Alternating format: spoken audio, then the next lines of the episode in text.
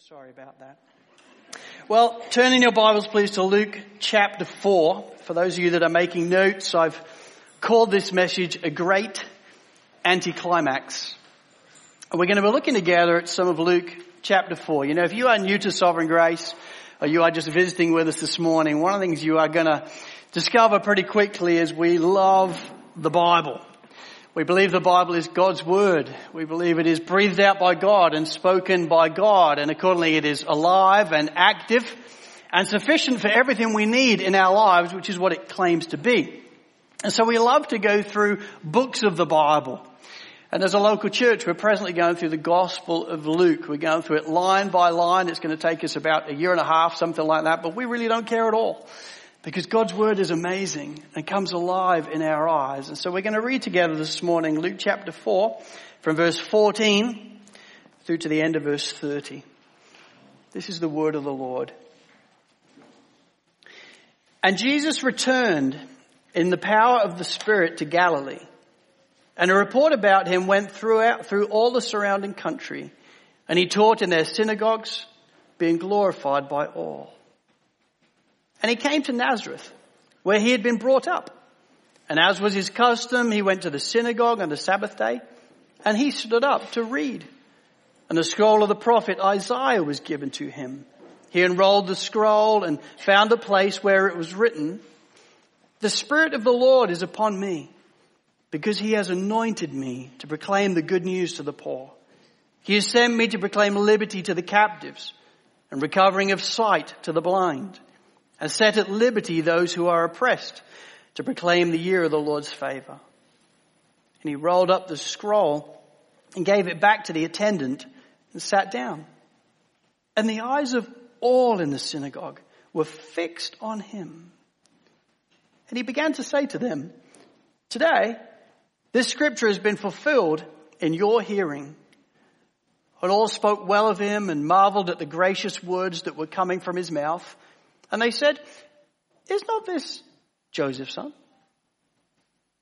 And he said to them, doubtless you will quote to me this proverb, physician, heal yourself. What we have heard you did at Capernaum, do here in your hometown as well. And he said, truly I say to you, no prophet is acceptable in his hometown. But in truth, I tell you, there were many widows in Israel in the days of Elijah when the heavens were shut up three years and six months, and a great famine came over all the land, and Elijah was sent to none of them, but only to Zarephath, in the land of Sidon, to a woman who was a widow. And there were many lepers in Israel in the time of the prophet Elisha, and none of them was cleansed, but only Naaman, the Syrian.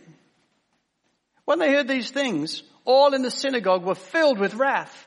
And they rose up and drove him out of the town and brought him to the brow of the hill on which their town was built so that they could throw him down the cliff. But passing through their midst, he went away.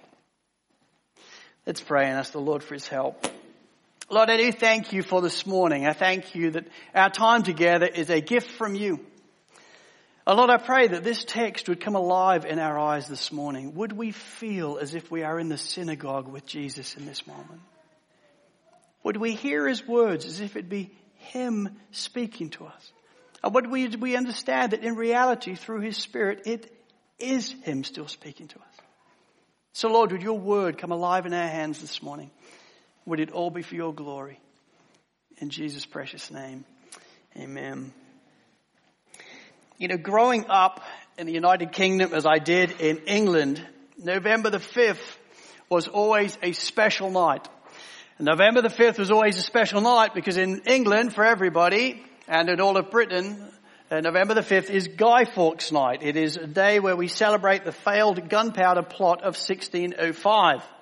Now, as I've got older, I've thought it's pretty weird that we celebrate that. I mean, are we celebrating the fact that he actually tried to blow up the houses of the parliament, or are we celebrating the fact that they caught him and then brutally murdered him? I'm not sure, but either way, it's a little bit twisted.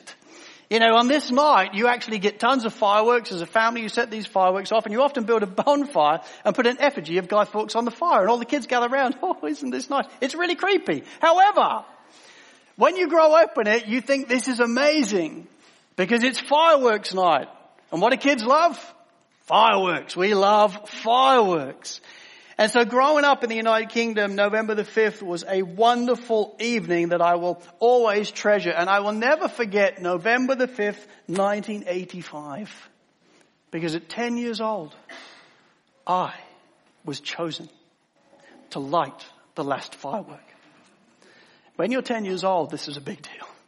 I was so excited for weeks that I got to light. Finally, I had come of age where my father thought I was responsible enough to light a firework. For weeks we had the build up to this moment. We went to a Hills department store. We looked in all the cases to find the best fireworks we could. We bought a box. And then my dad said, you can choose a rocket to finish the display. I found the biggest rocket you could find. I was about this tall. The rocket was about this tall. It was amazing. It had this huge stick on the bottom with this rocket on the top. It even came with its own launcher. And so all week I keep going into the office where the rocket was being kept. I kept smelling it and getting really excited. You know, you can smell that gunpowder. You think this thing is going to go off. Probably the whole town will see my firework. And as I've said before, I grew up in the Shire. So if you've seen Lord of the Rings, their fireworks, I'm imagining mine will be similar. Everybody will come out and see this firework. When it came to November the 5th, 1985, the display was good. My dad did a wonderful job, but then I walked out with my firework. Put the rocket in the tube. I lit the rocket. It went up and up and up and I am waiting for this boom. And instead it just went, and that was it. It was the greatest anticlimax of my life. This thing had promised so much, but it delivered so little. And when you're 10, I was distraught. I was destroyed. I've got to wait another year before we can try again. I thought this rocket was going to be wonderful, but it delivered nothing. It was a great anticlimax. And for all of us in our lives at different times, we do face these types of anticlimactic moments, don't we? Moments that promise so much, but in reality deliver so little. And right here in Luke chapter 4 verses 16 to 30, we have one of those anticlimactic moments right here in this text. A moment which promises so much but delivers so little. A moment which is a great anticlimax. See, for those of us that are a part of the church and that have been journeying with us through the book of Luke so far, you will know by now that Dr. Luke at great pains has helped us see Jesus is the Son of God. He is the Messiah. He is the Savior of the world. He's the one that everybody has been waiting for. And he showed us this in numerous different ways. He showed us this with, with the virgin birth in both its announcement, announcement and its arrival. The virgin birth, Jesus is announced by the angel Gabriel. His mom receives news that even though you're young and you've never slept with a man, you're going to have a baby, Mary. And his name will be Jesus and he will be the son of God. And then nine months later, that's exactly what happens. Jesus is born into the squalor of a borrowed stable. Mary gives birth. And when that actually takes place, the angels break in through the heavenly realms up in the hill country with these shepherds, and the shepherds see these angels declaring to God, glory to God in the highest. And they're told today, a savior has been born to you. So they run down and they meet Jesus and they worship him. We then see the same taking place at the baby dedication. When Jesus is dedicated by his mum and dad, Simeon and Anna start worshiping and praising God as they realize this is him, Mary and Joseph, this is the one we've been waiting for. This is Jesus, the Son of God. And then when Jesus is 30 years old and he gets baptized, we see once again the heavens being torn apart. We see the Holy Spirit descending on Jesus like a dove. And we see a voice from heaven, namely the voice of the Father declaring, this is my beloved Son in whom I'm well pleased. Time and time again, Luke is helping us see this Jesus is the Son of God. He's the Messiah, the Savior that the whole world has been waiting for. And now we see Jesus having been tempted by the devil for 40 days and 40 nights. We see in verses 14 and 15 that over the last few months, which the other gospels help us see, we're talking about months, not just five minutes, he's been preaching and teaching and performing miracles in all of Galilee. And all of Galilee is marveling at him. One would assume then that this historic homecoming that we see here verses 16 through 30 would indeed be an incredible one. Jesus is the ultimate homeboy. He's grown up in Nazareth. He's coming back to Nazareth. Everybody in Galilee is talking about what he's doing. He's preaching, he's healing people, he's performing miracles. And guess what? He's coming home. You would think this would be an amazing moment in their story as a town of Nazareth. But it's not. Although the rocket goes up to start off with and it's boding well, it ends up being a great anticlimax things happen that we never would have imagined. It promises so much but delivers so little. And what we actually see in this text, if we pay careful attention, is a great anticlimax. And yet it is a great anticlimax that leaves us with a decision to make. Every one of us in the room, you think you're reading the text, but this morning it's reading you. See, in Luke chapter 1 verse 4, Luke tells us that I've written all these things so that you may be certain of the things that you've been taught. He wants us to be certain so that we may know it and respond and make a decision accordingly. Its eyes are actually on us. It's written for us. And so what we have here is a great anticlimax that leaves us all with a decision to make. Three points then this morning. Jesus the preacher, Number two, Jesus the rejected. And then number three, Jesus the choice. And it is my hope in it all that we will see that this is a great anticlimax that leaves us all with a decision to make. Point one then, Jesus the preacher. Everything seems to start well, like the moment when I lit that firework in 1985. It takes off well, things seem to be going well. So look with me at verse 16. It says, and he came to Nazareth where he had been brought up. And as was his custom, he went to the synagogue on the Sabbath day and he stood up to read. Jesus arrives in his hometown of Nazareth. It's the place where he's grown up and you would think that this would be a special moment for him. He knows everybody in the room. Everybody knows him. This is Jesus. The one that used to hang out with our little Mikey and play soccer with him on the weekend. Everybody knows who Jesus is. This is a special moment. His popularity is already huge in the surrounding area. And to start off with, it is special. Jesus is the special guest at the synagogue this morning. And Jesus has been invited in to come and read the scripture and indeed give a sermon on what he's reading. See, whenever you read the word synagogue in the Bible, we have to understand the synagogue was effectively like the Jewish church of the day. This is what they do on the Sabbath. They gather together as the people of God. They come together to worship Him, to pray, and then someone will read a text and then someone will actually preach the Word of God. They'll actually expound it and explain it to the congregation gathered. See, so often we think of church today as like what the temple was like, but that's not really the case. People would only go to the temple a couple of times a year. But they went to the synagogue each and every week. The synagogue was effectively the local church of the day. And so each and every week, that's what they do. They come together as the people of God. They hear preaching. They hear teaching. And today, we would imagine that this synagogue is packed out because it's better than the baby dedication. Jesus, the one who is claiming to be the Messiah, you know, the kid that grew up here, he's coming home. And he's got a few words he wants to share with us. These circumstances are unusual. They are circumstances of the hometown boy makes good. And so this synagogue would likely have been packed. And Jesus then begins to read and to give a sermon. Look with me at verse 17 and we'll read to 21. And the scroll of the prophet Isaiah was given to him. He unrolled the scroll and found the place where it was written, the Spirit of the Lord is upon me because he has anointed me to proclaim good news to the poor. He has sent me to proclaim liberty to the captives and recovering of sight to the blind and set at liberty those who are oppressed to proclaim the year of the Lord's favor. And he rolled up the scroll and gave it back to the attendant and sat down and the eyes of all in the synagogue were fixed on him. And he began to say to them, today this scripture has been fulfilled in your hearing.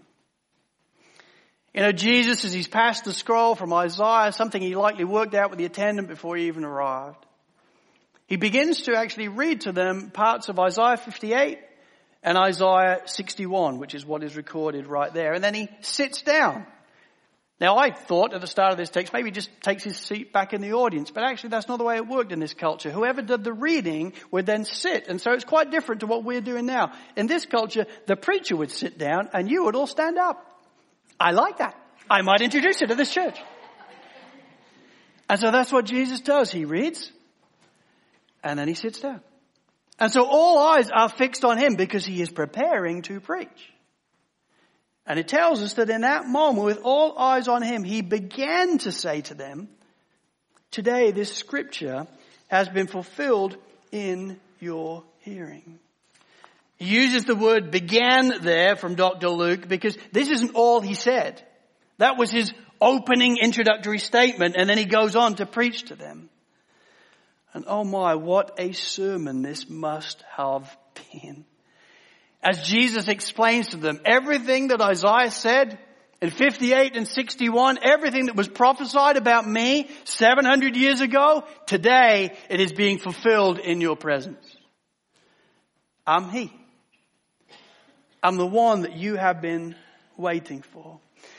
We don't have all the contents of Jesus' sermon written out before us. But we can piece together from the rest of the Gospels and the rest of the New Testament what it was indeed that he was talking about. See, Jesus Christ was the Messiah that was always promised. He is the one with the Spirit of the Lord had come upon to anoint him. We saw that in the baptism, did we not?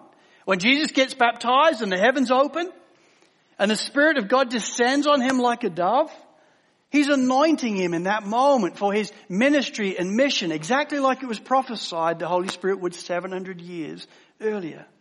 Jesus has been anointed with by the Holy Spirit for his mission and ministry. And as Jesus sits down and begins to give the sermon to this synagogue in a moment, explaining everything that Isaiah prophesied is being fulfilled in me. Oh my, what a sermon this must have been. You see, the five things that are outlined there in Isaiah 58 and 61 are exactly what Jesus has come to do. First and foremostly, Jesus has come to proclaim good news to the poor. You know, he's not talking there about the material or the financial poor. It can include that, but that's not what he's talking about in this moment. In Isaiah and then when it's requoted by Jesus, he's talking about the spiritually poor. Those that recognize, I need a savior. Those that recognize, I can't do this by myself. I can't make right with God by myself. I need, I need a savior to help me. People that are humble enough to understand that they're poor in spirit. And Jesus says, you know what? I've come after those guys. I've come for them. For blessed are the poor in spirit, and I've come to preach good news to them because the Savior that they're looking for, I am He. And then he continues that how he's come to proclaim liberty to the captives. You know, to be a captive of something or somebody is to be in bondage to someone or something. And in the natural, the Bible helps us see time and time again that we are all in bondage to our sin. Jesus himself says it in John chapter 8 verse 34. He says, truly, truly I say to you, everyone who practices sin is a slave to sin. He explains it that when we sin in our lives, which is something that we all do, as soon as that takes place, we're actually in bondage to it. It's like we can't help ourselves. We can't seem to get out of it. We seem to keep doing it even when we don't want to keep doing it. That's why the apostle Paul in Romans 7 verse 24 says, Oh wretched man that I am, who will deliver me from this body of death? He's aware this is a nightmare. This is always a challenge in my life. I keep sinning all the time. It's so difficult. And the apostle Paul himself goes on to explain there is one who's come to break the power of cancelled sin in my life. There is one who has come to pay the penalty and to break the power of sin in my life, and his name is Jesus. And that's exactly what Jesus is saying to them here. He has come to proclaim liberty to the captives. He has come to break the power of cancelled sin and to set the prisoner free. And on the cross three years later, that's exactly what he does. He breaks the power of cancelled sin in our lives. Its penalty and its power in our lives. And then he explains in verse 18 there that he's also come to give sight to the blind. See, in the natural, not only are we captives to sin, but we're blind to that. We can't see. We just sang about it in the song Amazing Grace. I was blind, but now I see. It's not talking there about physical blindness. It's talking about spiritual blindness. I just couldn't see it before. Before I became a Christian, I just don't get it. What are these people on about? Why are they waving their hands in the air? Is it, are they waving at somebody? It just seems so crazy. Because we're blind. The Bible says we're blind. In 2 Corinthians 4 verse 4, it says, in their case, meaning the unbeliever, in their case, the God of this world, namely Satan, has blinded the minds of the unbelievers to keep them from seeing the light of the gospel of the glory of Christ, who is the image of God. It explains in the Bible that in the natural we're blind. We're not only captives to our sin, but we can't see what all the fuss is about. And yet Jesus comes and he says, I've come to make the blind have sight. I've come to open people's eyes to the reality of who I am and what I've come to do for them. He, that's why in the Bible we see so many miracles with blind people. Is it like, it's not like 2,000 years ago the only sicknesses people had was blindness. They're just pointing out that listen, Jesus heals a ton of blind people. Why? Because he wants to give physical representation of what he has come to do for people in their spirituality. You were blind, but now you can see. Jesus, as he sits in the synagogue with this crowd about them, he tells them, I've come to proclaim good news to the poor. I've come to proclaim liberty to the captives. I've come to give sight to the blind. He then tells them he's come to set at liberty those who are oppressed. And I love that. You know, to be oppressed simply means to be broken, shattered, or bruised. You know, there are hundreds of thousands, if not millions of people in our world today that are shattered, broken, or bruised, are they not? There are thousands of people in Sydney that are shattered or broken or bruised. There's probably people in this room that are shattered or broken or bruised. And as Jesus looks us in the eye this morning, he helps us see that's why I've come. I've come to give you freedom. I've come to help you.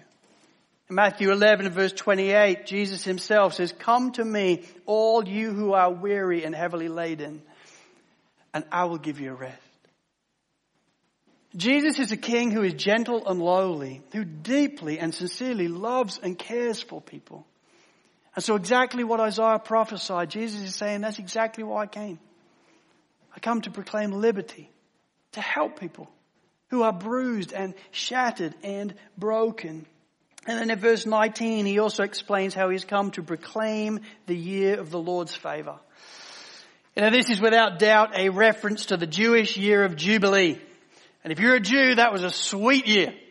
It was the year where all debts were forgiven, all land was returned to its original owners, and just generally, everyone got a brand new start. And Jesus rocks on up and takes his seat in the synagogue and looks at them in the eye and says, that's exactly why I've come. I've come to give you a brand new start. I've come to make a way for you to be forgiven of your sin. I've come to make a way for you to be justified before the Father. I've come to make a way for you to be adopted into the very family of God and know that heaven is your eternal home. Wouldn't you have loved to have been there when Jesus is preaching this sermon to this crowd in this moment? Wouldn't you have loved to have heard him? You know, I've had the privilege of listening to many good preachers in my life, but I would love to listen to Jesus. I would love to hear him expounding his scriptures, explaining everything that was prophesied. That is all me. I am the one who has come to proclaim good news to the poor, to proclaim liberty to the captives, to give sight to the blind, to libertize those who are oppressed. I've come to proclaim the year of the Lord. I've come. The wait's over. I'm home. I would have loved to have been there. And their response, as this rocket continues to go up, appears momentarily good. Verse 22. And all spoke well of him and marveled at the gracious words that were coming from his mouth. They're marveling. They're marveling at him. You see, as they hear these words, they are indeed captivated and charmed by what he has to say. They're thrilled with what he has to say. But here's the problem. They don't believe it. They don't believe it at all. They're captivated by it. They're charmed by it. This is one of those moments where it's like, oh, bless him. He grew up here. I remember when he played with my Mikey on the weekends. He speaks so well. Don't believe anything he's saying though. That's what's happening here. And we know that because of the very words that come next in verse 22. This is where the whole thing starts to turn. It says, that they all spoke well of him and marveled at the gracious words that were coming from his mouth. And then they said, is not this Joseph's son? And the rejection has now already started. They admired his words, but they are totally unmoved and unaffected by their meaning. They admire what he has to say. They hear the metaphors, but they don't feel that any of the metaphors of being poor or in captivity or in need for liberty, they don't feel that any of them respond or resonate with them, and neither do they want them to. And so their conclusion is, hey, isn't it just Joseph's son anyway? I remember him. And already they're starting to reject him. Which takes me to my second point, number two, Jesus, the rejected. And look again then at verse 23. And he said to them, Doubtless you will quote to me this proverb, Physician, heal yourself. What we have heard you did at Capernaum, do here in your hometown as well. You know, we don't use that proverb today, physician, heal yourself, and if we do, I've never heard anybody say it to me. But what it simply means is, hey listen, you say this is who you are, prove it. You're just Joseph's son. If you're really the son of God, if you're really the Messiah, then prove it. Physician, heal thyself. All these miracles then that you've been doing around Capernaum and Galilee, well let's see, let's see what you got now. Get your hat out, Find the rabbit, let's do it. They are in effect putting Jesus to the test in this moment. And it's so grieving because in all reality, they already have more than enough evidence to believe in him. They have been hearing for months about all that has been taking place in Galilee, which is effectively their state, and Capernaum. They've been hearing for months about what is taking place. And Galilee is not a big place, okay? It is 60 kilometers by 40 kilometers. The entire state, to give you a clue, that's the size of Adelaide. Greater Adelaide.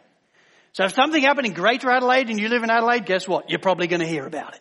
It's going to be in all the papers. Everybody's talking about it. People would have had family members that are coming and saying, hey, listen, you know that kid that grew up here, Jesus?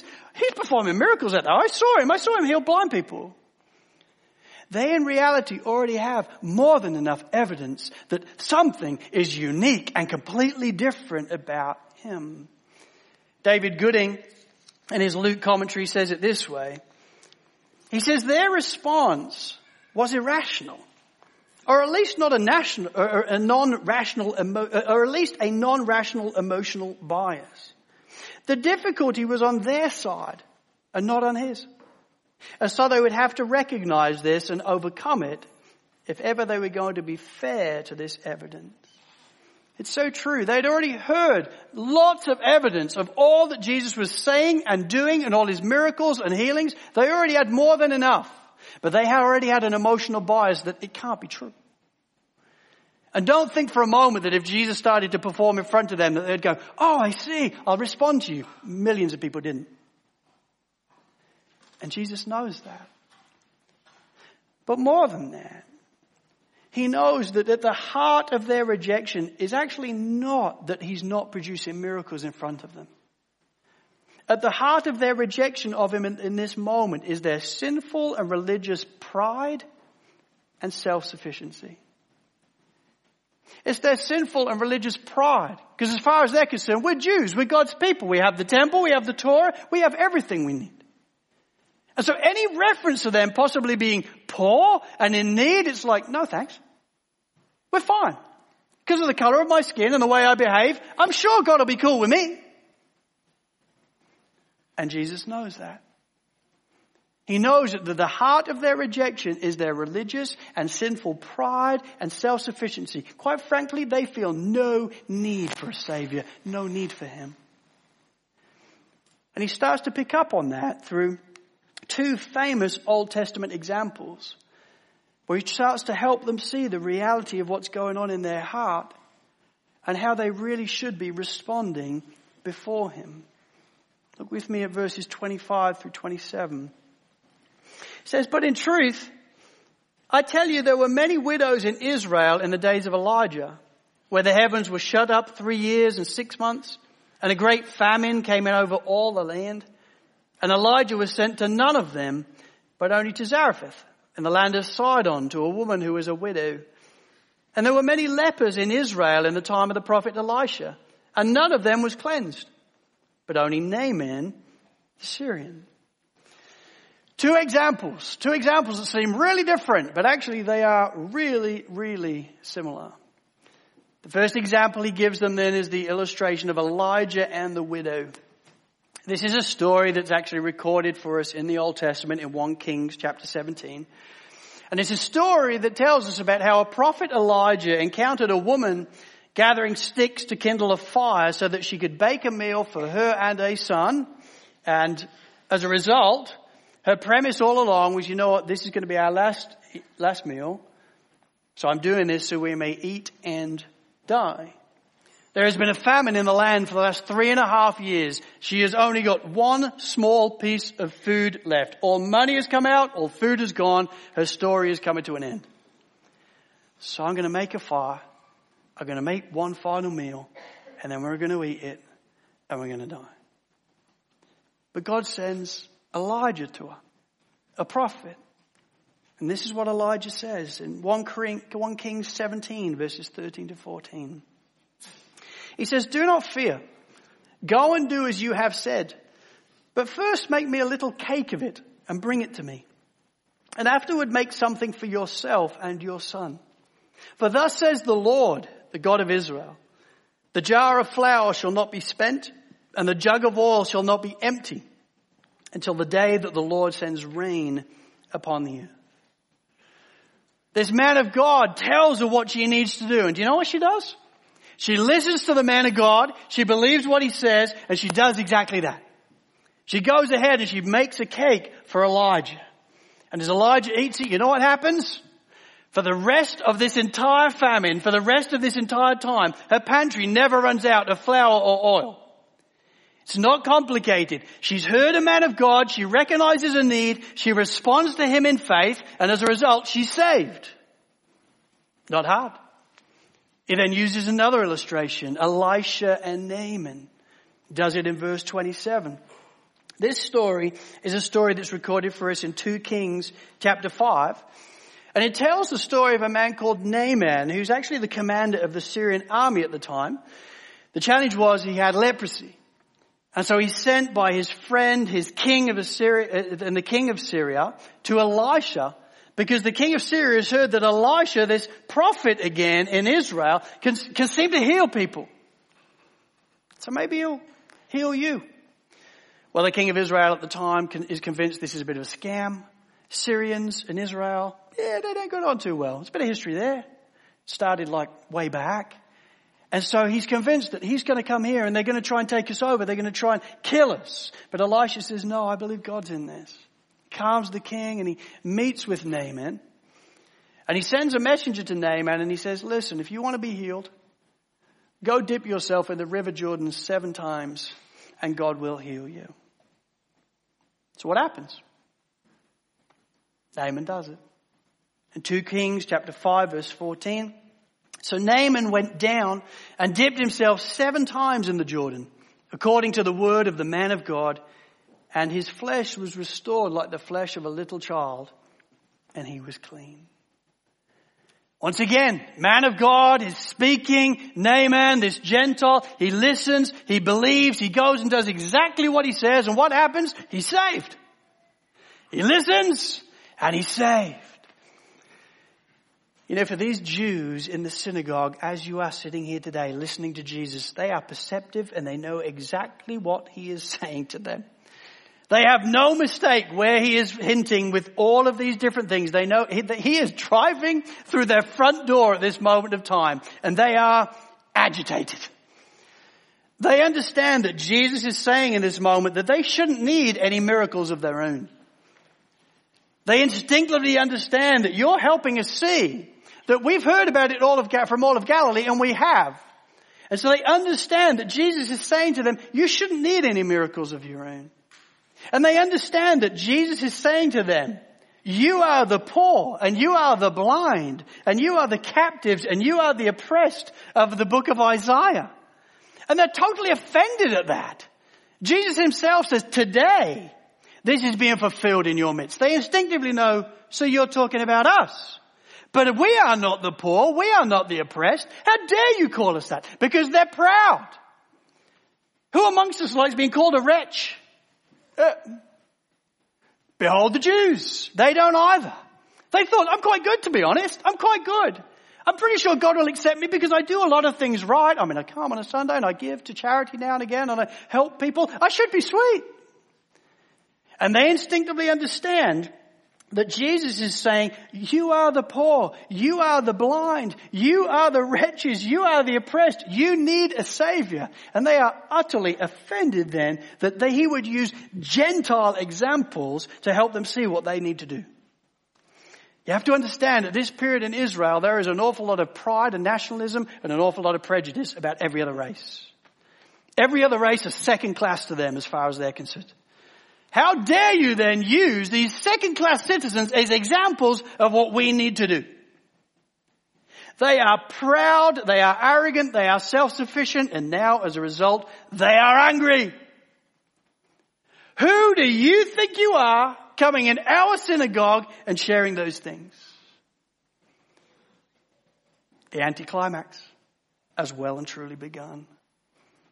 And then it goes to the extreme. Look with me at verse 28. When they heard these things, all in the synagogue were filled with wrath.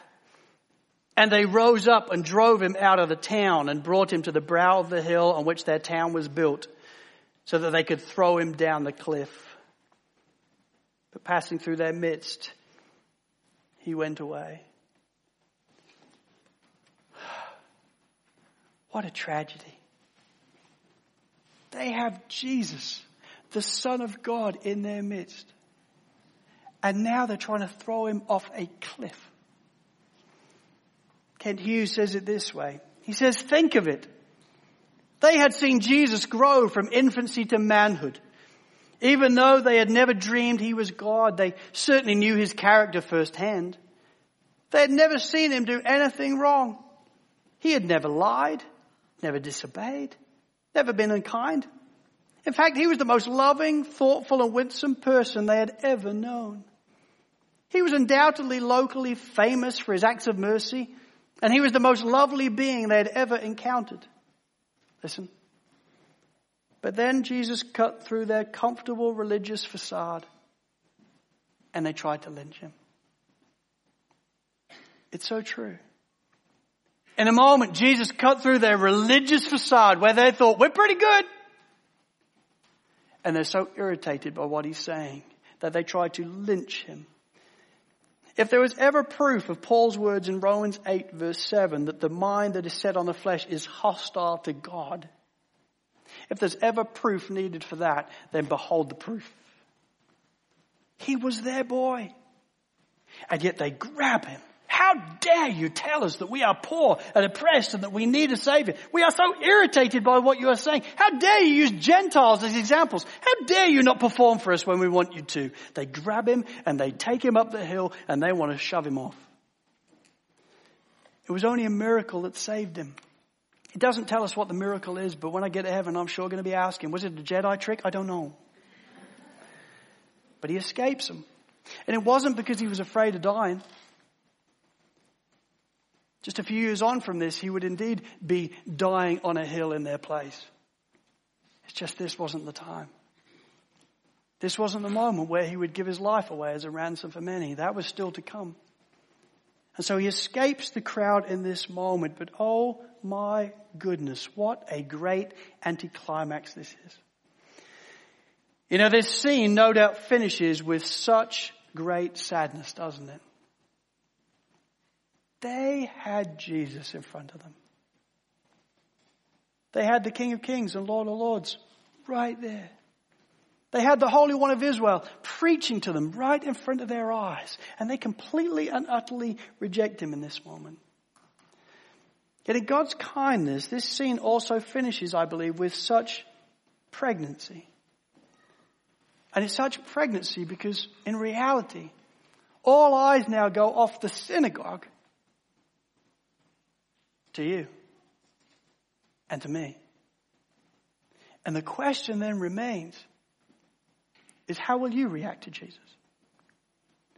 What will you do with him? See, he already told us in Luke chapter 1 verse 4, I'm writing all these things, giving you all this evidence so that you may be certain about what you've been taught. Certain about who Jesus was and why he came. And the inference all along then is how will you react as the eyes now go on you? And that takes me to my conclusion, point three, Jesus the choice. My friends, what we have here in front of us is indeed a great anticlimax. But it is a great anticlimax that leaves us all, every one of us in the room in this moment, with an important decision to make. See, if you don't know Jesus Christ as your Lord and Savior, I want to encourage you, this text is written for you. And it's written to try and help you see, don't make the same mistake that these Nazarenes made. Don't reject Jesus like they did. But instead embrace Him and make Him the Lord and Savior of your life and then be saved. See, the storyline of the Bible is wonderful. It teaches us that God made us. That God actually knitted us together in our mother's womb like each of the babies and children we've seen on the stage this morning. It teaches us that God made us to find our identity and our joy and our freedom and satisfaction in Him. That's what we were designed to do. But the challenge is each and every one of us, really early on in our lives, decided we were going to exchange the king for the kingdom. I want your stuff. I want all these things that you've made, but I don't want you. Thank you very much. That's what sin is. It's rebellion against the Creator, rebellion, rebellion against God Himself. It's so sad because we were made for that satisfaction in Him. And when we haven't got it, we try and find satisfaction in a hundred and one other things, but it never works out. Which is why the world is in such a mess today. When sin came into the world, all sorts of destruction. This whole place is broken. And God could have left us there. But He didn't. Jesus says, for God so loved the world that he gave his one and only son that whoever believes in him should not perish but have eternal life. God sent his only begotten son on the greatest rescue mission ever told and it's the one we've been looking at in the synagogue throughout this entire sermon. It was Jesus. Jesus, clothed in flesh, came after us. He came as the Savior of the world. That's always who He claimed to be. He claimed to be God who had come after us so that he could give his life away as a ransom for many so that we could be saved. He came to preach good news to the poor. He came to set the captives free. He came to give sight to the blind and liberty to the oppressed. He came to proclaim the year of the Lord's favor. And the question then that we all have to answer is, how am I going to respond to that? How am I going to respond to what he's done? You know, in all of history, people have been responding in many different ways. For some, they hear this message and they leave saying, but isn't that just Joseph's son? Isn't he just a guy? I think he was just a teacher. I think he was just a nice leader. Maybe he was a prophet. I don't know. But son of God, give me a break. And so we leave. In effect, like these Nazarenes in the moment, simply saying, but isn't this just Joseph's son? For other people, they leave having heard the truth about Jesus, simply saying, listen, I'm open to believing, but I want more miracles first. You prove to me. You prove to me. Failing to recognize that this book is filled with page after page after page after page of proof. But we're not interested in that. I want you, like a genie in the lamp, to perform in front of me today and then I might believe. That's what the Nazarenes were like. It's what many Jews were like, actually. They wanted him to perform before they would believe and failed to recognize he has shown you in here again and again and again how incredible he is. He's done all that he needs to show you that he is the Son of God. And yet people leave. On the premise, no, I want, I want him to perform some more miracles for me first. And sadly then other people respond thinking they're already fine. I'm cool. I think God will accept me. I'm pretty, pretty nice person. I mean, I don't hold grudges against people. I give to charity sometimes. I pray. I mean, I come to church like loads, like Easter and Christmas and stuff, and like I'm there all the time. And we think because of my behavior, because of things I do, that God's going to look at me on that last day and go, nice one. You were such a great guy. That's exactly what the Nazarenes do. We're doing it, right? I mean, we, we, I've got it going on. My behavior will get me in. When Jesus says all the time, no. For all fall short of the glory of God. You need a savior and I am he. For God so loved the world that he gave his only son so that whoever believes in him should not perish but have eternal life. My friends, the response the Bible is looking for is this, one thing. Faith. It's looking for faith is looking for people that will bow the knee, exactly what these Nazarenes should have done in this moment, namely hit their knees and said, oh listen, I want to follow you. Thank you for coming. We repent of our sin. We put our faith in you as our Lord and Savior. At which point in that moment they would have been wonderfully and completely saved. Jesus says when we put our faith in Him as our Lord and Savior, He forgives us of our sin. He redeems us into the family of God. He adopts us into His very family. He assures us that heaven will be our home. It is when we entrust our life to Him through faith that we get saved. The response of the text is not trying to throw Jesus off a cliff spiritually and ignore what He's saying. The response of the text is, I want to follow you. So I put my faith in you. You know, I was 20 years old when I did that. I'm now 45. And there hasn't been a day in my life where I've looked back and regretted that decision. I wish I'd known earlier so I could have got saved earlier. But when I put my faith in Jesus Christ when I was Lord, when I was 20 years old as my Lord and Savior, it completely changed my life. I knew what it was in my life to have a brand new start. I knew what it was like to actually be forgiven of my sin. I knew what it was like to actually know God as a friend. Weird stuff started happening. It's like, hey, I really feel He's near. Mm-hmm. That's because He is. And I was never afraid of death again because I knew when I die, that's going to probably be the greatest day of my life. Because that's when I'll go meet him and be with him. My friends, put your faith in Jesus Christ as your Lord and Savior. Don't wait another day. One of the saddest things about this story as you scour through the Gospels is there is no reference to Jesus ever returning to Nazareth. Maybe this was their time. Maybe they made their choice and he moved on.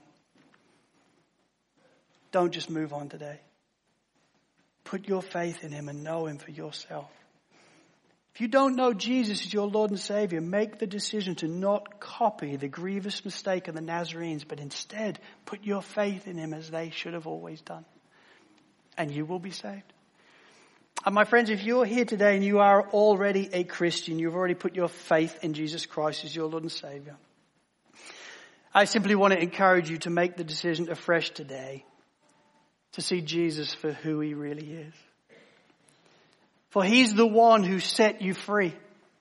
He's the one who paid the price at Calvary for the penalty of your sin. And he's the one who broke the chains of sin in your life, broke the power of sin in your life so that you could rise and go forth and follow thee. He alone is the one who gave you sight. You were blind. You couldn't see. You had no interest in the Lord. But in a moment, boom, He broke in in your life. The shackles fell. You saw it and you wanted to respond, right? That's because of His work in your life. He's the one who sets the captives free. He's the one that opens blind eyes. And He is the one who has given you a brand new start. Only He can forgive you and redeem you and adopt you and assure you and walk with you. It is all Him. So see Jesus for who He really is and stand in awe of Him every day of your life. Let's pray. Lord, I do thank you for giving us these wonderful stories.